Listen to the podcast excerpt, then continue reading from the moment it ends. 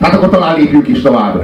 És következzen minden idők negyedik legjobb előadója, vagyis előadó párosa, mert hogy ez egy duett, ez pedig a Chemical Brothers az Egyesült Királyságból. Ők,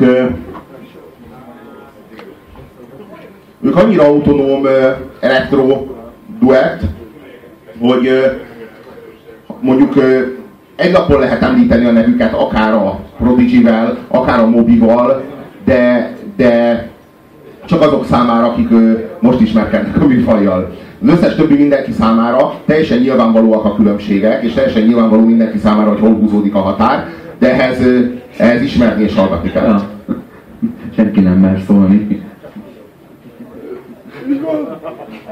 Elhiszük ezt neked, Robi. Mondja, de ne, ne, ne, ne, ne, ne, ne vitatkozzál, baszod! ne, nem vitatkozom. Majd azt figyeltem meg, hogy a, neked az elektronikus zene ö, zenéből olyan, te az elektronikus zenén belül olyan dolgokhoz vonzódsz egy csomószor, ami nem feltétlenül ez a, a négy ütemes uh, four to the floor, tudsz, tudsz, azért nem mondom, hogy tudsz, tudsz, mert én szeretem ezt a műfajt, de, de nem az, hanem egy kicsit ez a breakbeatesebb, ahol, ahol, ahol úgy meg vannak törve a ritmusok, de jó gyorsan, mert lehet rá örjöngeni, és olyan hangokhoz vonzódsz, vagy olyan előadókhoz, akik nem feltétlenül ilyen puha, színuszos, ilyen soft, elalvos, faszad, deep house, minimál, mit tudom én dolgokat használnak, hanem erőszakos, fűrészfog, négyszögfog, minta, izé, ilyen jó ezeket is, szeretem, ezeket is szeretem, meg nagyon szeretem a magas hangokat, általában a magasakat preferálom a mélyek rovására, tehát hogy így nem nagyon, nem nagyon deep. igen, Aha. igen, és nagyon szeretem a feszes ütemeket, nagyon szeretem az ilyen nagyon steril hangzatokat, tehát ezek,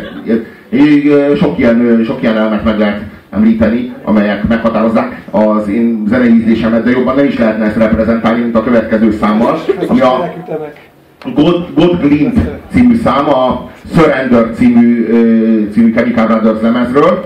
Ez, hát, hogy is fogalmazzak, na ez az én számomra 10 pontos a 10-es skálán, a, egybecseng a szívverésemmel, és nem is nagyon tudok elképzelni ennél tökéletesebb hangzatot, olyan, mint egy, olyan, mint egy kilökődés az űrbe, és az ősi a, a leg, legmélyebb az űrnek a mélyéről felderengő harmóniát hálózza be, és csatornázza be a sztereó hangzás által.